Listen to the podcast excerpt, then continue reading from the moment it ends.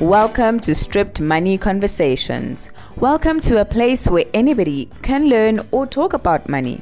Whether you're young or whether you're old, whether you're married to the love of your life or even if you're married to your career, whether you have kids, are planning to have kids, or even if you're one of those people who just prefers pets. Whether you're established or just entering the working world, welcome to a place where our conversations are not based on your bank balance, no, no, no, but they're based on your unique needs and ambitions. I am your host, Lungile Mashiko. Remember that this show does not provide financial advice. These are just conversations between me and my guests, but I'd like to invite you on the journey so you and I can learn together.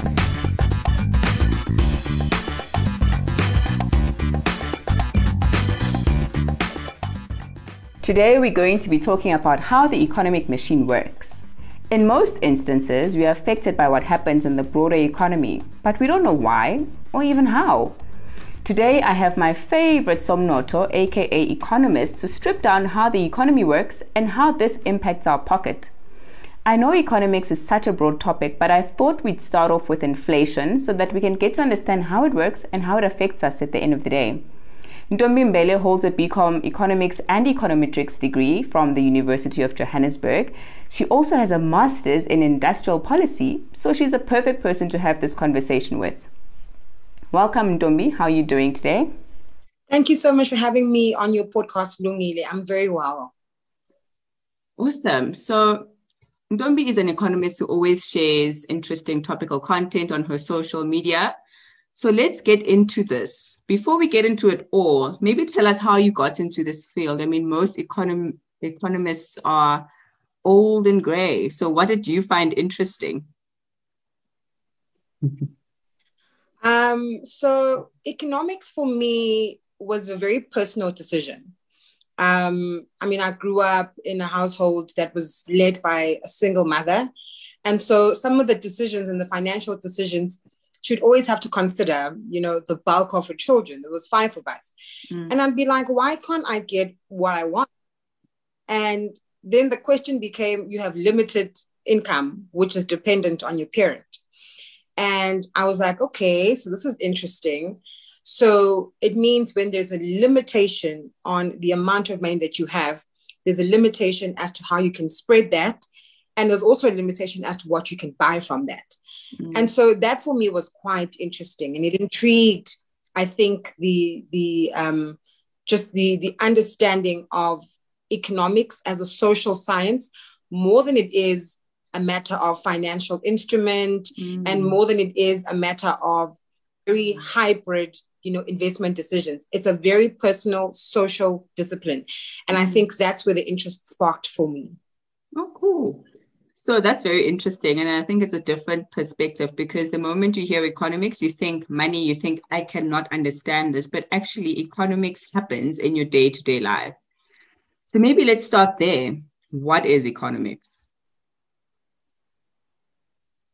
So, economics is really a simple study and a social study on what a person desires and what they need to be able to meet their desires. Mm. So it is if you have 10 Rand, you want to buy bread and milk, are you able to afford bread and milk with 10 Rand? So it really is just a question of the needs and the wants that you have, what takes preference, and therefore what can you afford with what you have. So it really is just a very simplistic um, discipline around social skills, one, and mm. two, around just understanding what how to use what you have to get what you want in a maximum or to maximize that in the highest possible way for yourself mm.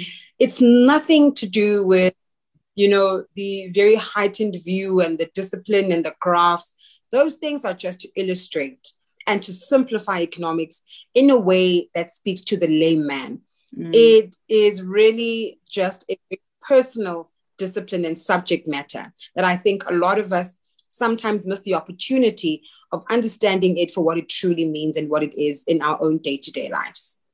No, absolutely. Um, with with that said, what are some of the economic concepts that you think everybody should know?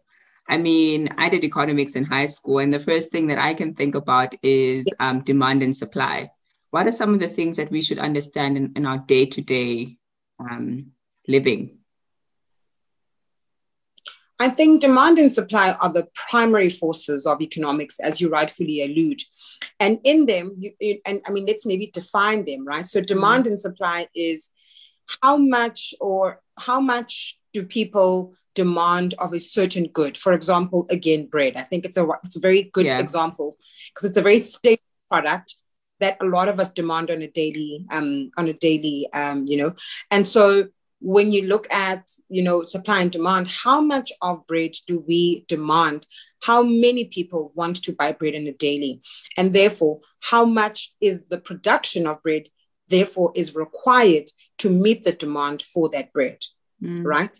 So say you've got eight people that live in a certain community six of them on a daily require bread. And so therefore that sets the price of the demand for the price of bread one.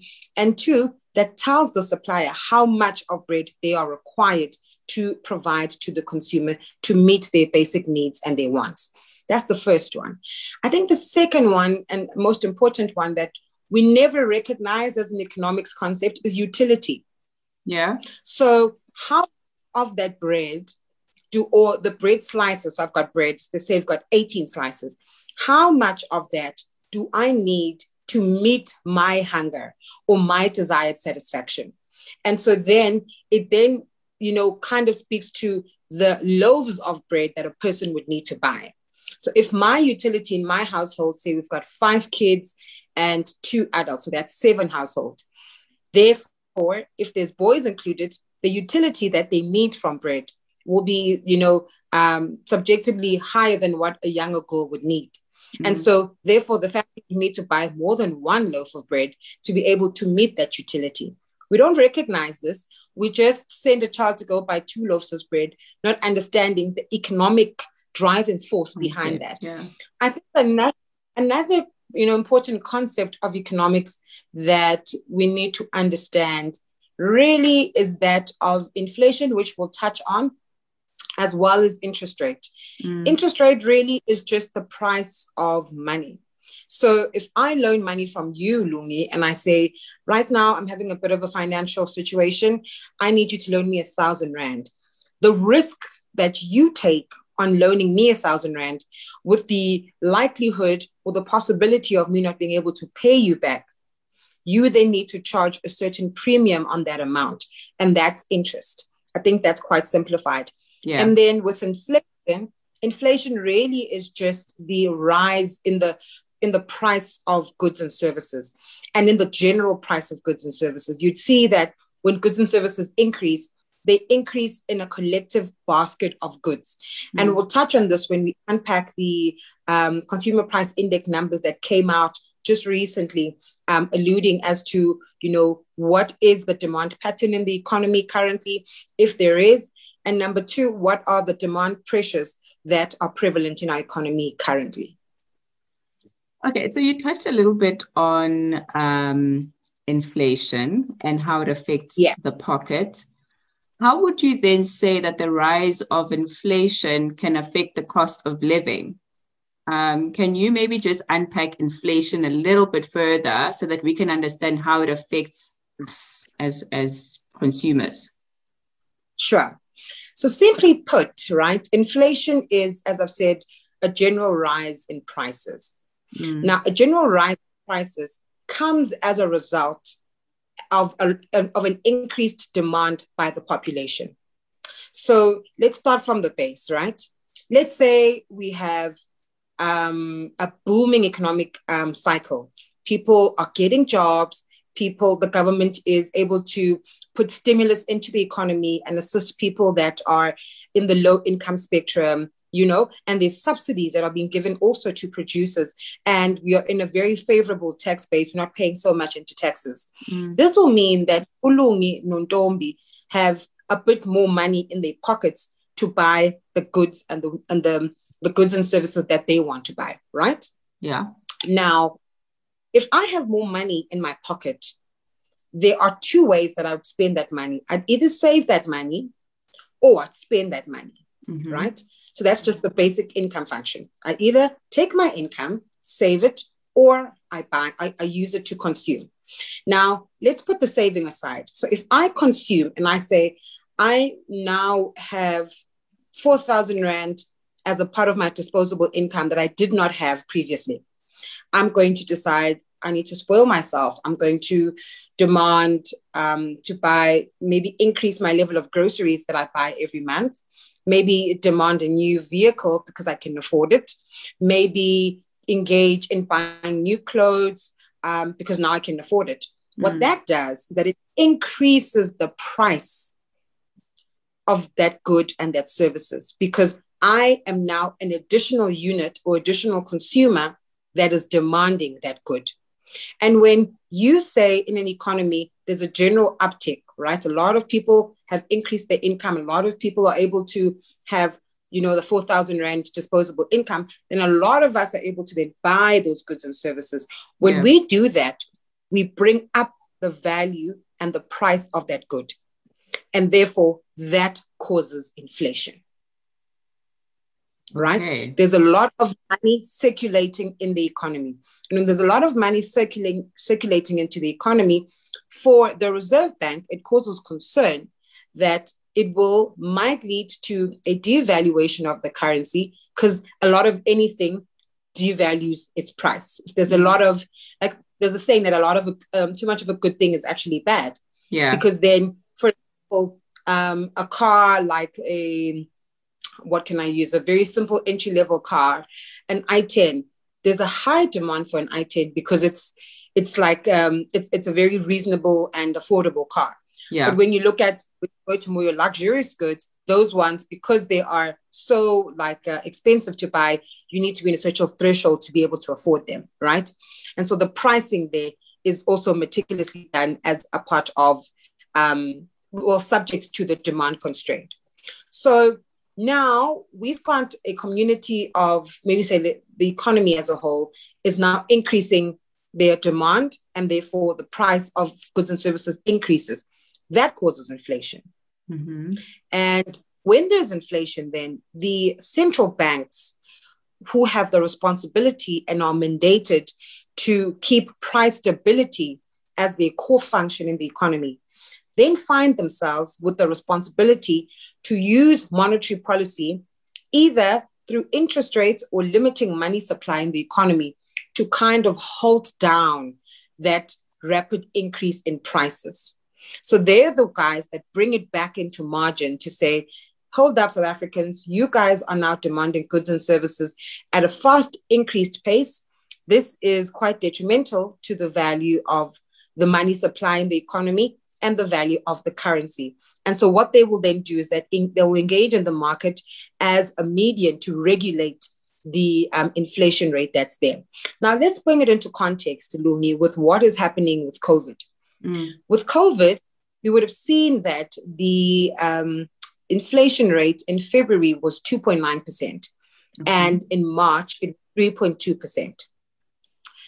It's important to note the value that was in February because the South African Reserve Bank has a target of 3 to 6%, with which the inflation is supposed to always be between, right? Mm.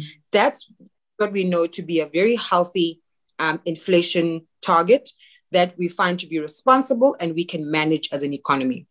Now, when you have a situation where there's a global shock, such as COVID, you had the reality of inflation falling below the bandwidth of 3%, which was on 2.9%. percent mm hmm What this was indicative in telling us as an economy is that households did not have enough goods and did not have enough funds or income to engage in buying goods and services in the economy.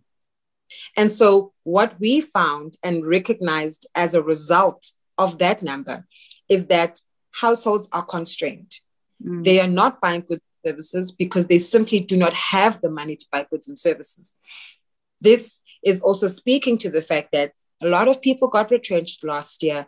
A lot of people had experienced salary cuts last year. Yeah. A lot of people had had to move from fixed income um, to a more, you know, consulting based income, which is a variation where you sometimes get money from a monthly base to a three month, four month base.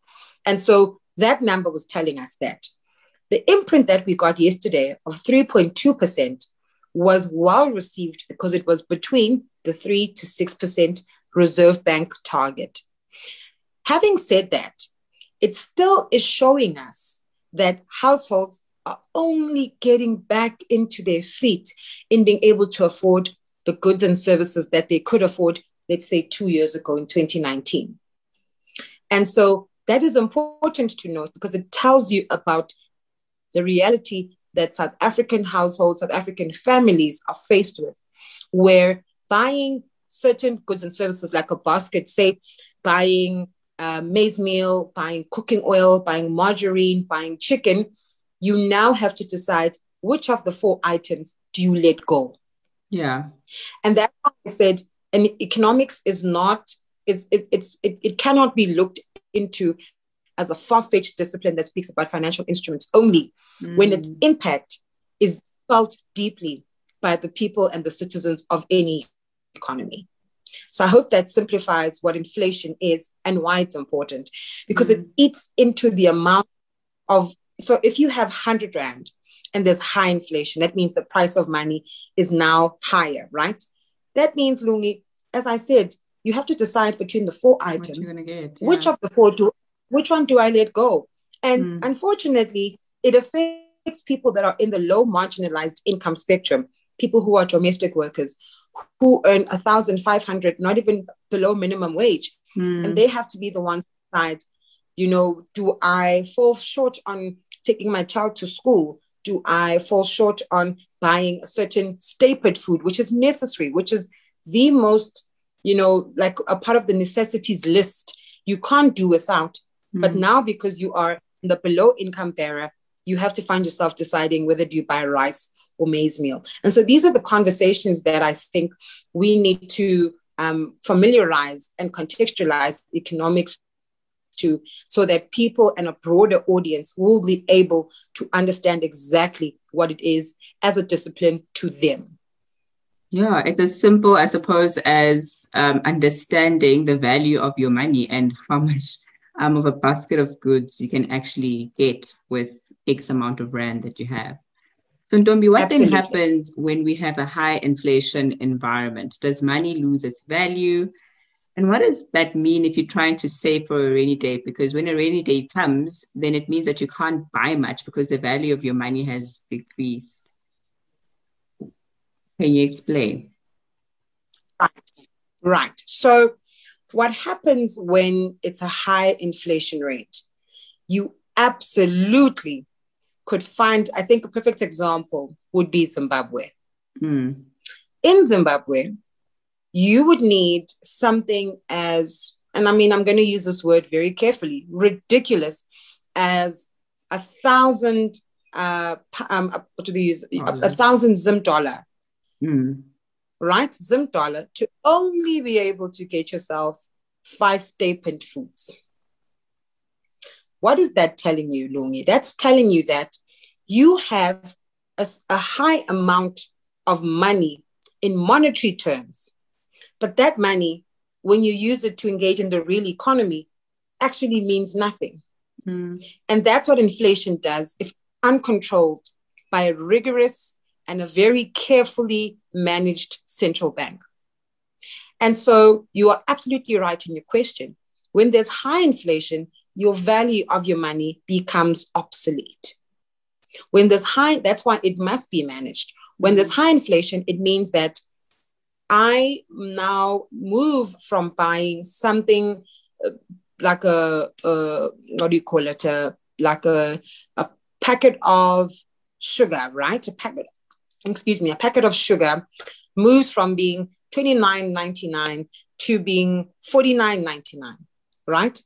And so the margin there means that my 100 rand that I have is only limiting me to a certain amount of goods and services that I can buy.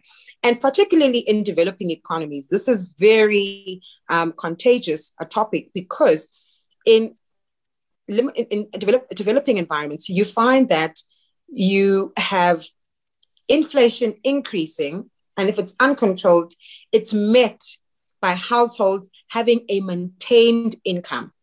So my income remains unchanged, but the price of goods and services are increasing yeah. far more than what I can afford.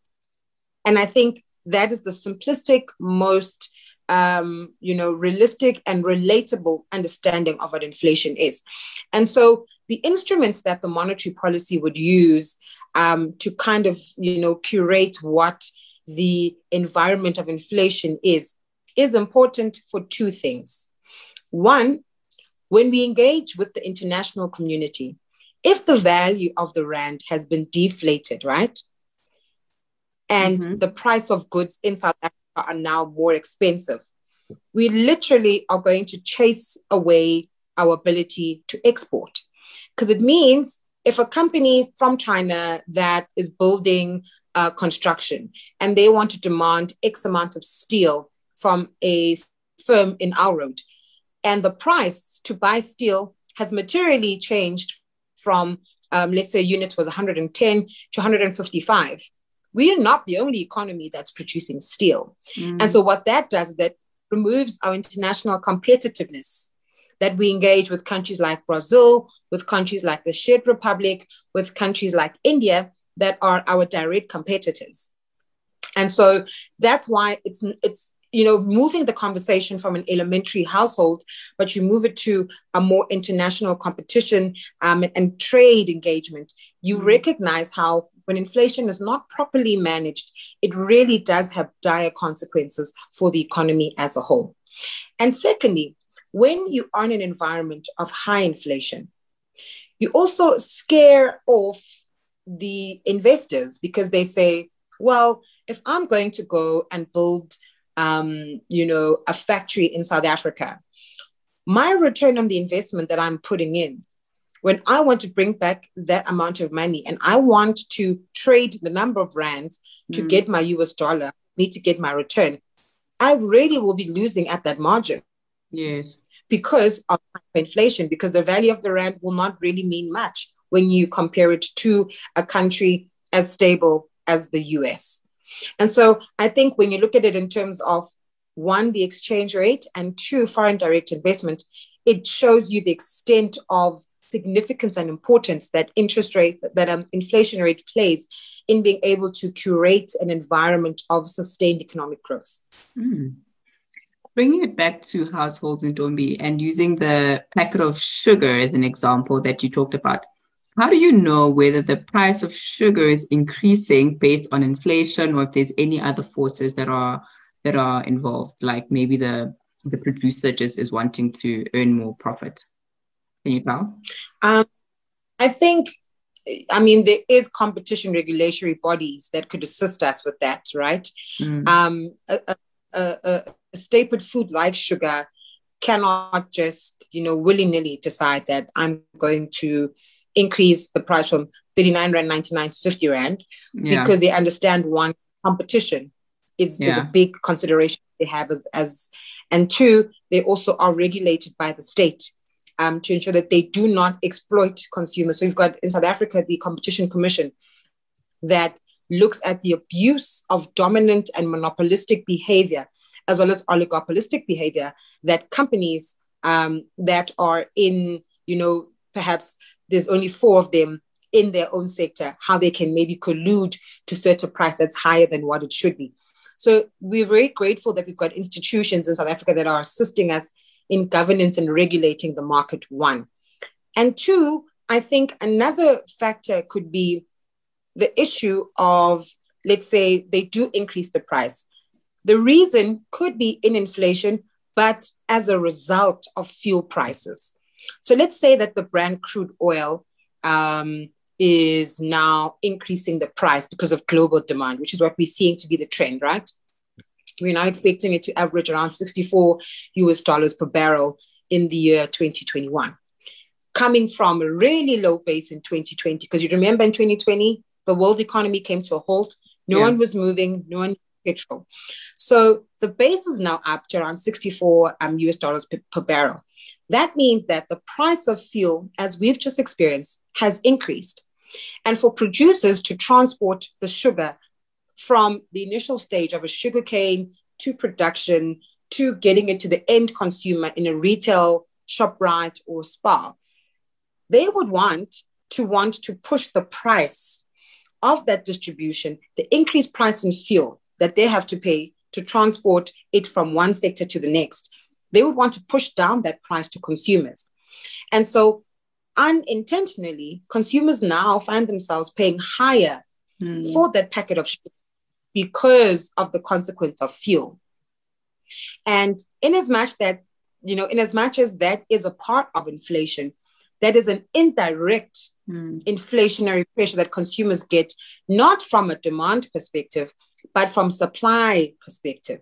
And I think that's important for us to note that inflation is not only, you know, made on a premise of demand side pressures. COVID as a reality was a supply side constraint and a supply side pressure. And that's why you will find that fuel, as well as some goods and services, particularly um, if you look at cooking oil you look at like a lot of food inflation components, will be coming from a supply side and not from a demand side. So we're not demanding more, but the prices are increasing because consumers want to meet, I mean, producers want to meet their margins. Producers want to also push down the inflationary pressure and cost from either the fuel prices or the production that they've faced.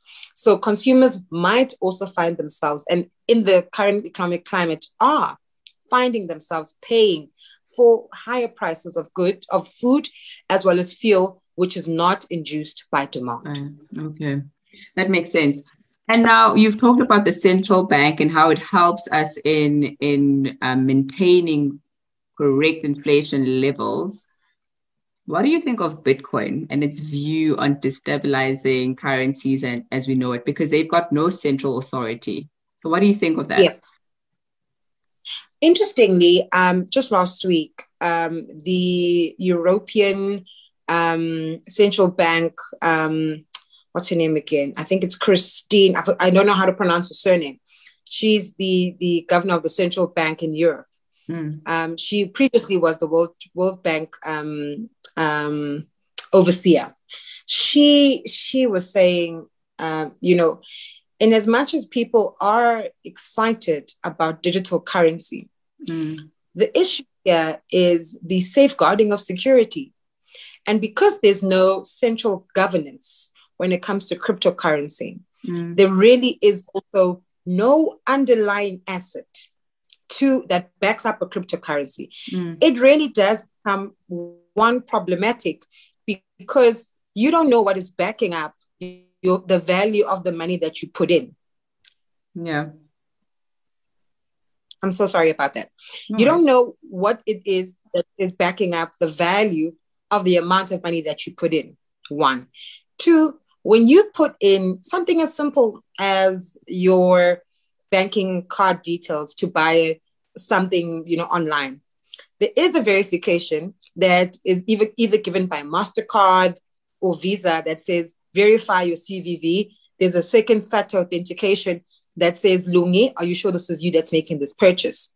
Yeah. Now, when you look at an un quite um, you know, unstructured in terms of governance and internet security and profile security and dignity of the internet, you know, internet profiles of individuals, it is problematic mm. um, that the the um, idea of central currency or digital currency is being explored without looking at those prior measures. I think if we can, one, ensure that we can entrust the digitalization of cryptocurrency, number one, yeah. we can then engage with it in a way that is safe, number one, and that consumers will also understand where the value comes from. Because yeah. with fiat money, we understand that, okay, there's a certain amount of money that has been printed out. We expect this amount of money to circulate within the economy. That's with the fiat money, the, the 10 Rand, the 20 Rand that I give to you. There's an exchange, it's physical. Yeah. So we know that and it went to Lungi. Now, with digital, in as much as we can want to trace, we have a very particular scandal in South Africa of Mr. Tokyo Sexwale, who mm. finds himself you know, in a world where internet security, um, supposedly, and and information was given out from his own investments without his authorization. Mm. And so that is the root cause of cryptocurrency going wrong. Mm. Until we can, sense. with surety, until we can, with surety, Lungi, trust the fact that my money is safe. If I'm going to engage in, you know, the digital currency environment, what I'm buying is exactly what I'm going to pay for, and it's not going to be translated into any more rands and cents. Then I think we definitely would engage that as a topic. I'm still quite a skeptic of it. Yeah, um, I think too. myself, the I think myself as well as the, the Reserve Bank, they haven't been saying anything about it. Mm. Um, they are not engaging it in any way or form. And so that quite tells you that they're not as interested as uh, most of the economies, developed economies in the world. Okay, that's that's very insightful. Um, Ntombi, what can somebody do to protect themselves from inflation? I think what people can do to protect themselves, excuse me, from inflation. I mean, I, I would say to save, um, I would say to, and I, and I say to save in the most elementary of, of views, because what it means is that if your income is not able to supplement and meet your basic needs, right, at the rate that you normally would, then having something like a saving would assist you to meet the shortfall of goods and services that you cannot buy with just your income. Mm. I think that would be the most simplistic thing. I also think that we, in understanding that inflation is a more of a macro response to the economy, there isn't really quite much that I can do as Ntombi to, you know, make sure that the price of bread doesn't yeah. increase or the price of it doesn't increase, right? It's quite exogenous to my day to day living. But if I make sure that I've got also multiple streams of income, quite assist, mm. you know, mm. because we've also now, you know, we're in an age where we can be doctors and we can be, um, you know, Artists working in a farm. I yeah. Farm. Yeah. So we, we are in an era of, I think young people now in this country are normalizing having multiple streams of income because they understand that the economic plight that they want to have and their livelihoods that they want to lead cannot just depend on you being an economist that works for a bank. You need mm. to sort out the ways to to safeguard your income. And I think COVID has you know taught us that in the most harshest of way that you can't really depend on an organization, you know, to to maintain your livelihood. This is true. And I'd say maybe for me, I would say don't hold a lot of cash and maybe put your money in an investment that protects against inflation because there's quite a few options that, that can help you with that. True. True. Absolutely. I also do think that um, with investments, you have to be very strategic as to mm. which one yeah you know you you you kind of invest in because there are some where we've seen for example with um, the the um, situation at um, I'm, I'm forgetting this company Steinhoff. Yes, where a lot of people's investments there, you know, are, are now being questioned as to whether they'll are either going to get the principal amount or they're either going to get the expected um, yield on their returns. Mm. And so you have to be very, you know, particular as to where it is that you invest. People that are investors that are more risk averse would find themselves you know, chilling very comfortably there by the bond market. Yes. because then they, they are chilling very there by the bond market. just like, you know what, I'm not, I'm not really a, a, an active investor and I don't mm. want to keep afloat as to what's going on in the market, what's going on with the yield in the UK, what's going on with the yield in the US, what's happening with, you know, business confidence interval in the economy, what's happening in a sector. Am I making money in buying, you know, PGMs in the mining environment? And so, if you're more of a risk, uh, I, I, find myself sometimes to dabble more in the risk averse um, environment. conservative. Yeah.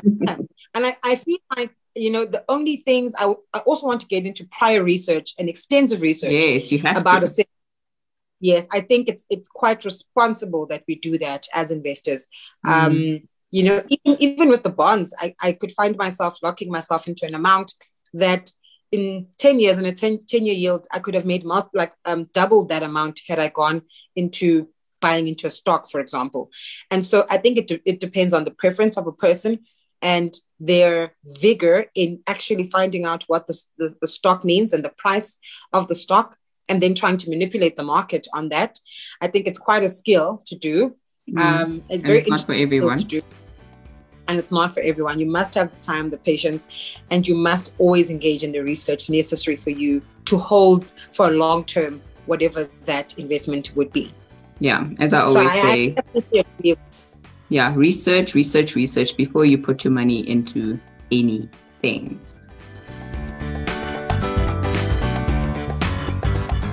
Well, part one of this conversation has been fantastic. Thank you so much, Ntombi.